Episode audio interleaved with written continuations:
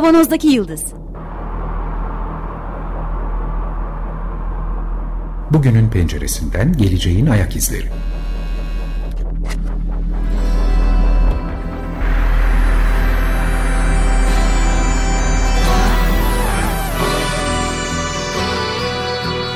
Hazırlayan ve sunanlar İsmail Başöz, Haluk Levent, Mustafa Yılmazer ve Fethiye Erbil. Zorlu Holding Sürdürülebilirlik Platformu Akıllı Hayat 2030, herkes için daha yaşanabilir bir dünya diler. Merhaba herkese. 95.0 Açık Radyo Kavanoz'daki Yıldız programımızdan herkese selamlar. Ben Fethiye Erbil. Bugün sizi şaşırtıp açılışı ben yapalım diye konuştuk. Bugün yayında yanımda Haluk var. Merhaba. Ve İsmail var. Merhaba. Geçtiğimiz hafta başladığımız konuyu büyüterek devam edelim istiyoruz. Geçtiğimiz haftaki programın sonunda da bunun e, ipuçlarını sizinle paylaşmıştık. Neyi konuştuk geçtiğimiz hafta? Çalışma meselesini. Çalışma dosyası açıyoruz diye büyük bir duyuru yapmıştık. E, geçtiğimiz hafta çalışmayla ilgili e, çalışmanın pandeminin insanların çalışma koşulları üzerinde nasıl değişiklikler yarattığını, bunun yakın ve uzak gelecekte devam edip etmeyeceğini, ederse nasıl bir formda devam edeceğini, işte kadınlar için, erkekler için ayrı farklarını, üzerinde yarattığı etkiler boyutundan e, ve bu meselenin geleceğin iş koşullarına, geleceğin çalışma koşullarına etkisinin neler olabileceğine dair böyle bir giriş mahiyetinde bir program yapmıştık. Sonra düşündük bu çalışma meselesi çok gerçekten e, çok ne götürür derler? Çok, çok su kaldırır. Çok su kaldırır. İşte bu. Ekmek, su, gıda hepsi. Çok su kaldırır dedik. Ve biz epey bir geriye dönelim. Çalışmanın çalışma kavramının tanımı, ortaya çıkışı birkaç yüzyıl önceki şekillenmesiyle başlayalım. Oradan bu dosyanın sonuna doğru çalışmanın geleceğini konuşur ve bitiririz diye düşündük. Ne ben, dersiniz arkadaşlar? Ben birkaç yüzyılla kısıtlamayacağım. ben eski ahite doğru müsaadenizle gitmek istiyorum. O zaman artık ben de gaz ve toz bulutuna kadar gideyim yani. Ondan hemen sonra hücreler birleşip de artık primattan insana doğru döndükten sonrasını ancak bilebiliyoruz. Bildiğimiz kadarıyla en azından e, din kitaplarındaki anlatılar ki gerçek olmasalar bu kadar insan inanmazdı muhtemelen. Yahu biliyor muydunuz Hazreti Adem 930 yaşına kadar çalışmakla cezalandırılmış o elmayı yediği için. yani e, bugünkü, bugünkü durumumuzu o, o elmaya mı borçluyuz? O, o elma yani, e, o elma yüzünden mi bu hallere düştük? O elmayı insan oğluna kim yedirdiyse tabii bir yandan da şeytanlar.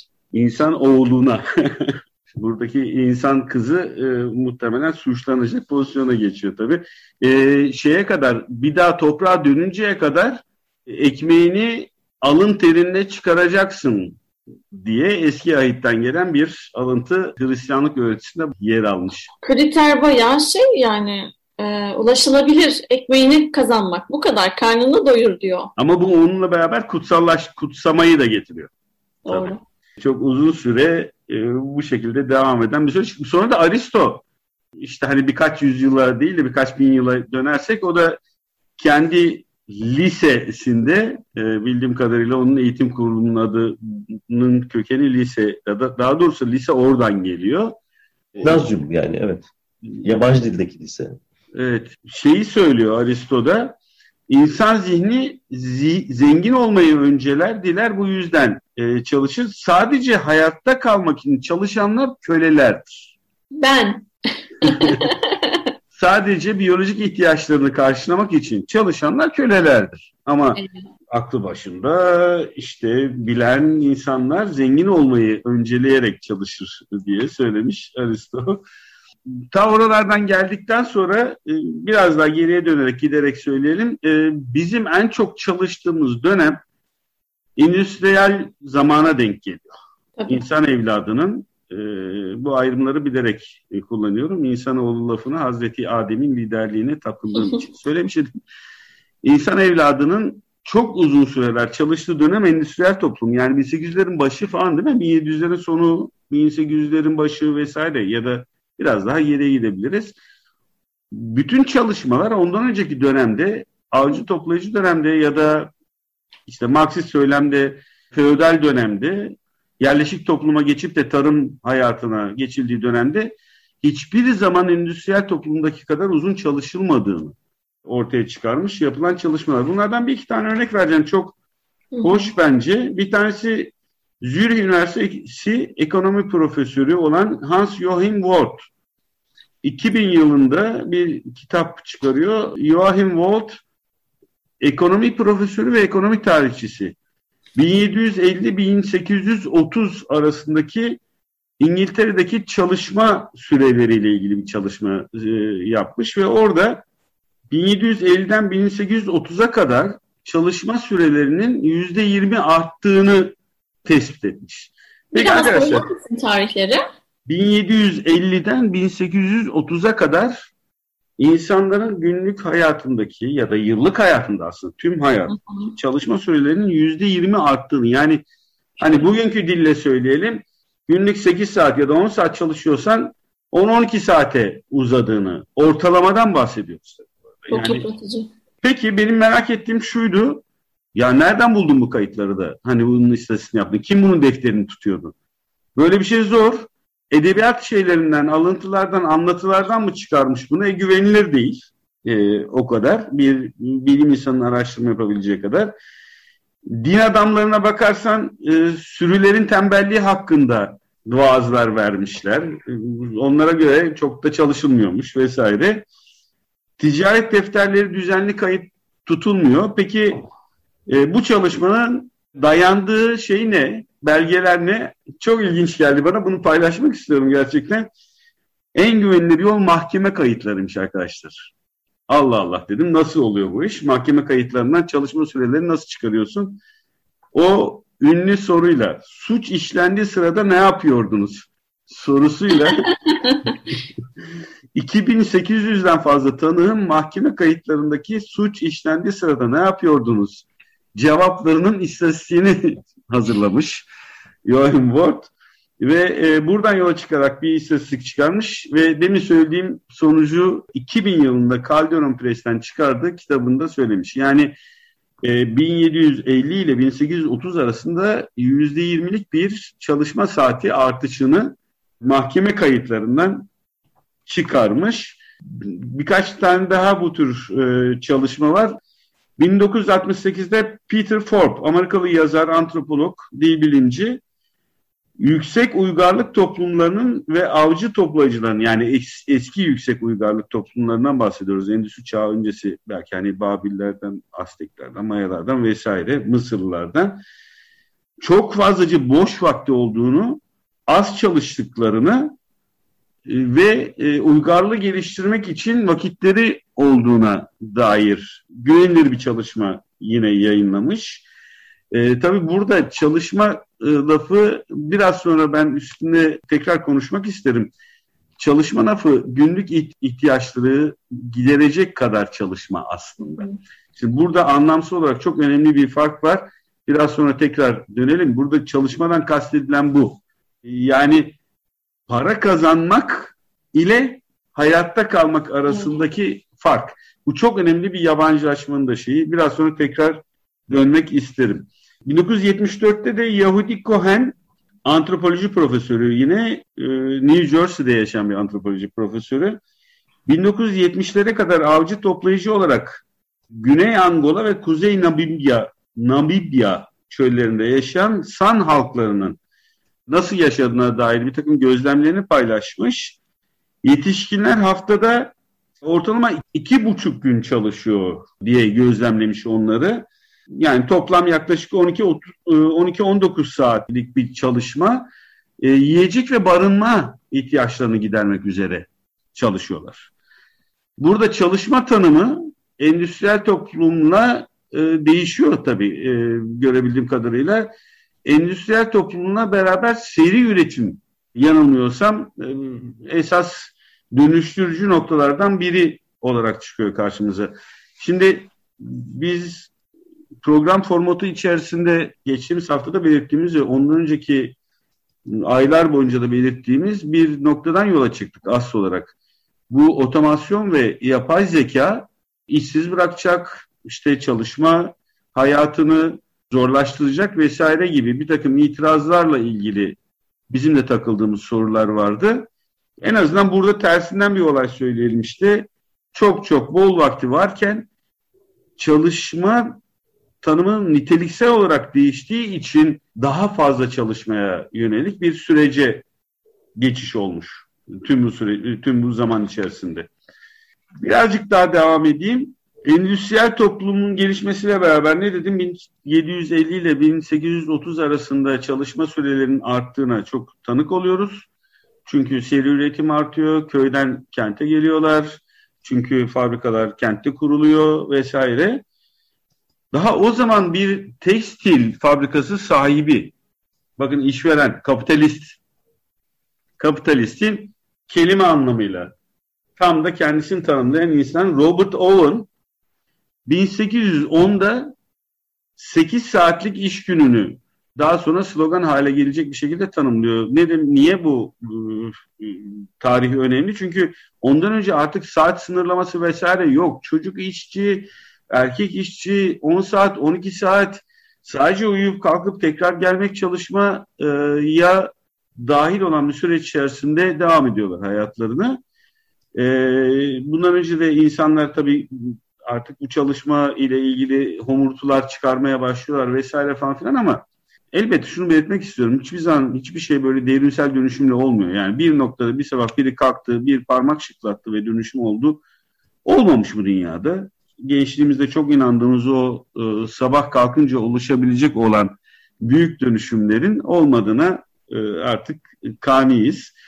E, Robert Owen 1810'da bir iş yeri sahibi olarak üçe bölerek günü 8 saatlik iş gününü söylüyor ve diğer 8 saatleri çok tahmin edeceğimiz gibi uyku, dinlenme ve öbür 8 saatte rekreasyonel zaman olarak. Nasıl çevirelim bunu? İşte kişinin istediğini yapabildiği, yaratıcılığını isterse geliştirebileceği, ne istiyorsa onu yapabileceği ama ben şöyle adlandırmayı çok seviyorum. E, oyun oynayabileceği, hepsini kapsayan bir süreç çünkü. Ondan sonra bir bayrak haline geliyor bu süreç. 1886'da da 1 Mayıs 1886 dersem herhalde e, hepimizin bildiği, e, tahmin ettiği güne denk geliyor. Albert Parsons ve eşi Lucy Parsons'un önderliğinde 80 bin kişinin katıldığı Chicago'da çok büyük bir yürüyüş yapılıyor. İşçi yürüyüşü 1 Mayıs günü. Ee, çalışma saatlerinin uzunluğuna karşı ve 8 saatlik çalışma günü isteğimine karşı. Peki bunun önce bir şey var mı? Evet var. Illinois'te aslında yasa olarak kabul ediliyor 8 saat çalışma. 1886'nın başında. Fakat hiç kimsenin uyguladığı yok. Yasa olarak kabul edilmiş olmasına rağmen buna rağmen bu, bu nedenle işçiler de toplanıyorlar, örgütleniyorlar ve o günden sonra 2 Mayıs, 3 Mayıs bütün ülke çapına yayılan yürüyüşler başlıyor ve e, polis saldırısı e, ve işte silahla katılımcıların, yürüyüşlerin bir kısmının öldürülmesi ki dört kişiden bahsediliyor ama büyük patlamalar gerçekleşiyor. Yine kimin yaptığı belli olmayan ama yürüyüşçülerin yaptığı söylenen. Bu yüzden bir önce bahsettiğim için isim Albert Parsons e, arkadaşları tutuklanıyorlar vesaire. Oradan sonra çok büyüyor bu yürüyüşler. Günümüzde bütün dünyada 1 Mayıs işçi bayramı olarak kutlanmasına yol açan 8 saatlik iş günü çalışmaları bunlar. Bir de beni bir miktar yıpratan 4 saatlik iş günü partisi projemi geçen hafta açıklamıştım size ama daha 1930'da Haluk çok daha iyi bilecektir bunu. Keynes 15 saatlik çalışmanın, haftalık 15 saatlik çalışmanın yeteceği öngörüsünde bulunuyor ve teknolojik gelişmeler sayesinde bunun rahatlıkla gerçekleştirilebileceğini ifade ediyor.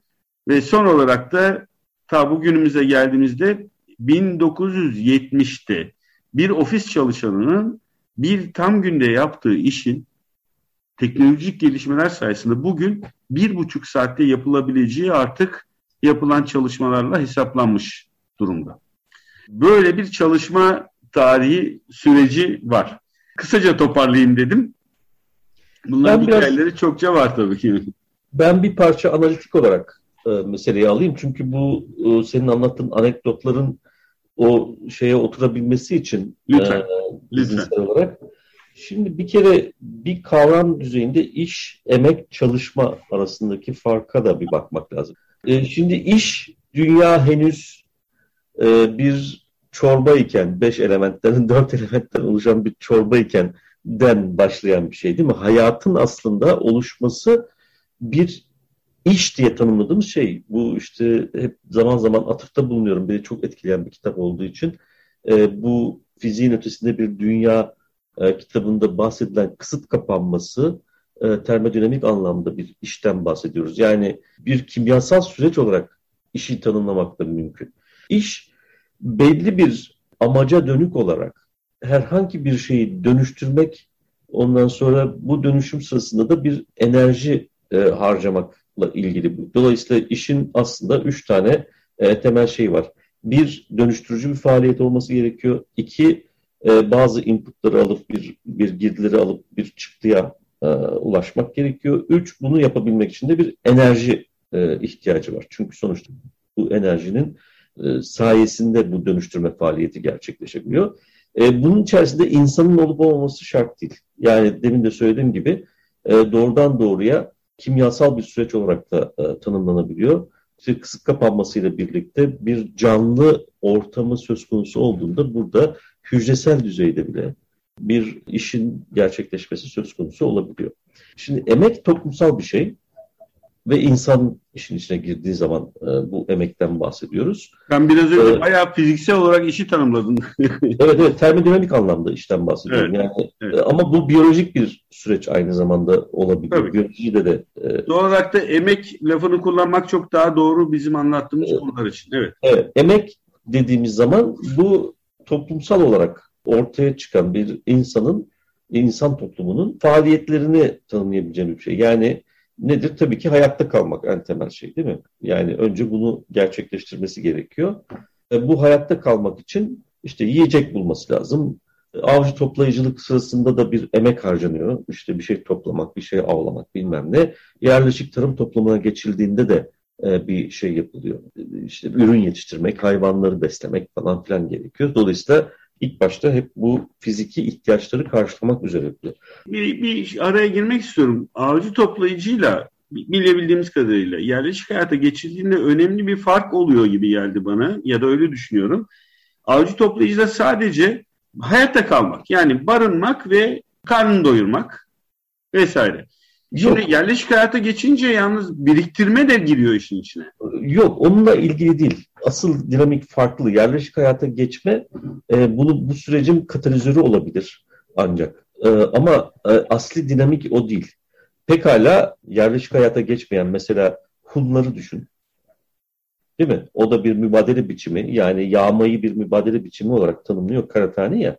Hı hı. E, o da bir mübadele biçimi. Dolayısıyla aslında bayağı bir uygarlık kuruyorlar onlar da. E, yerleşik hayata geçmeden. Bu farklı bir e, dinamik olması lazım o zaman bunun altında. Şimdi e, Marx'ın çok güzel bir kavramı var. Toplumsal ve tarihsel olarak gerekli emek diyor.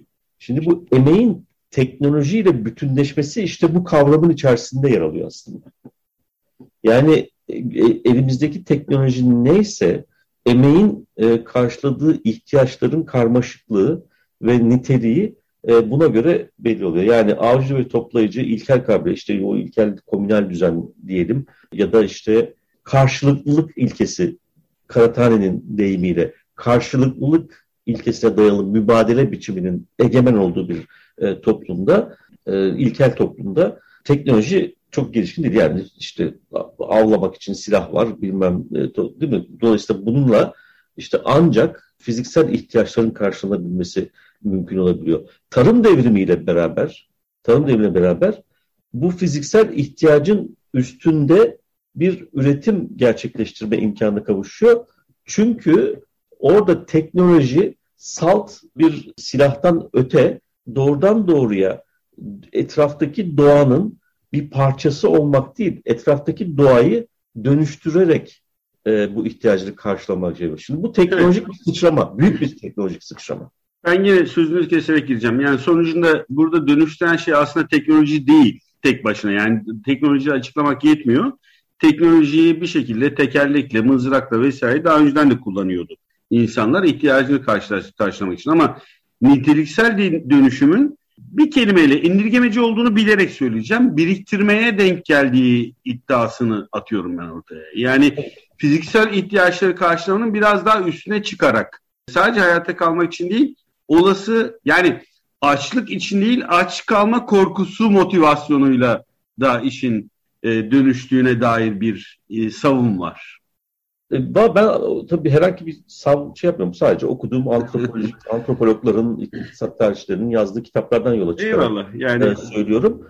Tarım yerleşik hayata geçiliyor. Tarım, tarım, tarım, tarım e, toplum. Bu tabii bir nedensellik ilişkisi kurabilecek sıralama değil. Yani belki eş anlı gerçekleşmiştir. Belki biri önce diğeri sonra geldi. Belki başka bir coğrafyada öteki önce sonra öteki ikinci olan önce ama sonuç itibariyle yerleşik toplum senin de altını çizdiğin gibi artık üretim yapabilecek kapasiteye getiriyor. Bu kesinlikle yerleşik hayata geçmek ve teknolojiyle şey yerleşik hayata geçmeyen ama teknoloji kendi kullandığı teknolojiyle e, uzun dönemli ihtiyaçları karşılamak üzere e, saklayabilecek ne bileyim yani çok işte meşhurdur bozkırlarda Asya'daki bozkırlarda eğerin altında et saklıyorlar. Avlıyor onu koyuyor. E o da bir teknoloji sonuçta bakacak olursak. E, onu da işte hemen tüketmiyor da işte ne bileyim birkaç ay kuru et olarak saklama ve yeme şansına sahip olabilir. Dolayısıyla onun da bir saklama fonksiyonu olduğunu söyleyebiliriz. Ya da işte bir üst e, yerleşiklik ama bu işi çok daha büyük miktarlarda yapma imkanı sağlıyor. Tarım devrimiyle birlikte özellikle. Bu dolayısıyla artık bir e, yeni mübadele biçiminin ortaya çıkmasına da neden oluyor. E, Karatani bunu işte e, yağma olarak nitelendiriyor. Yani birileri bir şey biriktiriyorlar ama herkes aynı anda tarıma tarım toplumu yerleşik hayata geçmiş değil. Halen etrafta sürüler halinde dolaşan bir takım insan grupları da söz konusu. E, ve işte devlete de tekabül eden şey bu. Devlet toplumsal organizasyon olarak bu teknolojik sıçramanın kurumsal sonucu, kurumsal ihtiyacını karşılayan bir şey. Çünkü işte bir artık varsa bu artık artık herkesin sadece üretimde çalışmasını mecbur kılmaktan öte bir şey oluyor. Bazı insanlar üretim dışı bazı fonksiyonları yerine getirmek üzere çalışabilir hale Yani ilk iş bölümü gerçekleşiyor. Biriktirilenlerin korunması, vergilerin evet. hesaplanması ve Evet. Yani diyor ki arkadaşlar e, biz sizi koruyalım. Siz bu şahane üretiminizi devam ettirin. Koruyalım ama tabii bu korumanın karşılığında bizim de bazı ihtiyaçlarımızın karşılanması gerekiyor. Karıştırıyorsun galiba. Mafyayı mı tanımlıyorsun, devleti mi Evet evet. Mafya ile devlet arasında e, iki ikiz yani ikiz kardeşler diyebiliriz. Çünkü zaten bu koruma talebini e, gerçekleştiren insanlar çok büyük ihtimalle antropologların çalışmalarına göre yine Karatani bunun altını çiziyor. Zaten bu saldırganlığı gerçekleştirenler yani eskiden diyelim belli dönem işte e, bu köyü basalım, e, onların stoklarını yağmalayalım, öbür tarafa gidelim stoklarını. O yüzden zaten yağmalamayı bir mübadele biçimi olarak e, tanımlıyor Karatani. Sonra bunlar e, ulan böyle dolaş dolaş dolaş sıkıyorlar. Onlar da tabii ki insanın dünyacık hayata geçme özlemi var. E, en iyisi biz sizi bizim gibilerden koruyalım. Ama siz de bize işte vergi verin. İş bölümü çıkıyor yani. İkinci iş bölümü yani toplumsal iş ilk işte kadın erkek arasındaki ayrım genelde bu şey sayılır ya. Tabii ilk ee, iş bölümü. Evet. evet, ev içi emeği gerçekleştiren ve etrafa. İkinci iş bölümü de bu toplumsal organizasyon çerçevesi. Çünkü artık o artık başka fonksiyonlardaki insanları besleyebilir. Dolayısıyla aslında burada bir de bu artığın büyük olması işte bazı e, avantajlı konudaki yani ilk sınıfsal mesele de orada ayrışmaya başlıyor. Bir şey mülkiyet sonucunda bu birikimi sürgit devam ettirebilme, sürekli işte bazılarına göre daha avantajlı olarak bu birikimi devam ettirebilme imkanı ortaya çıkıyor ve böylece de bu toplumsal organizasyon çeşitlemeye, genişlemeye, büyümeye başlıyor. Ee, ve e, devlet de işte o zaman yargısıyla, şununla bununla falan daha kurumsal bir yapıda ortaya çıkıyor. Bu ilk ortaya çıktığı Herkes, herkes evet. çalışıyor oluyor bu sırada ama yani değil mi? Yani vergi memuru da, evet. Hizmet sektörü diyebileceğimiz koruyucular da, muhafızlar da ama, herkes bilgi sahibi oluyor. Ama şundan dikkatle kaçırmak gerekiyor. Bu bir ücretli çalışma değil. Değil. Ücretli çalışma değil. Yani vergi, yani burada henüz meta mübadelesi egemen değil. Meta mübadelesi oluyor. Var yani. Çünkü ticaret var. Onu al oradan götür e, başka bir şey karşına getir falan. Ama esas itibariyle bu yağma ilişkisinin kurumsallaşmış hali aslında. Peki bu hafta o zaman buraya kadar diyelim. Önümüzdeki hafta e, yine e, bu konuda konuşmaya devam edeceğiz. E, çalışma saatleri önümüzdeki zamanda nasıl biçimlenebilir üzerine fikir yürütmeye devam edeceğiz. Bu haftalık programımız bu kadar. Ee, bize e, destek olan Teknik Masa'daki bütün arkadaşlarımıza, dinleyen herkese çok çok teşekkür ediyoruz. Herkese iyi bir hafta sonu diliyoruz. Hoşçakalın.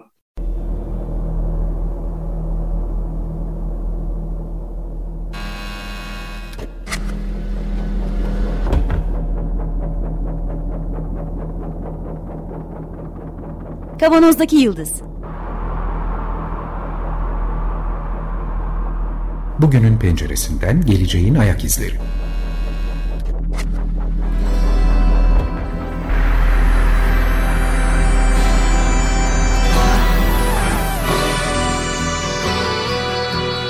Hazırlayan ve sunanlar İsmail Başöz, Haluk Levent, Mustafa Yılmazer ve Fethiye Ergin. Zorlu Holding Sürdürülebilirlik Platformu Akıllı Hayat 2030 sundu.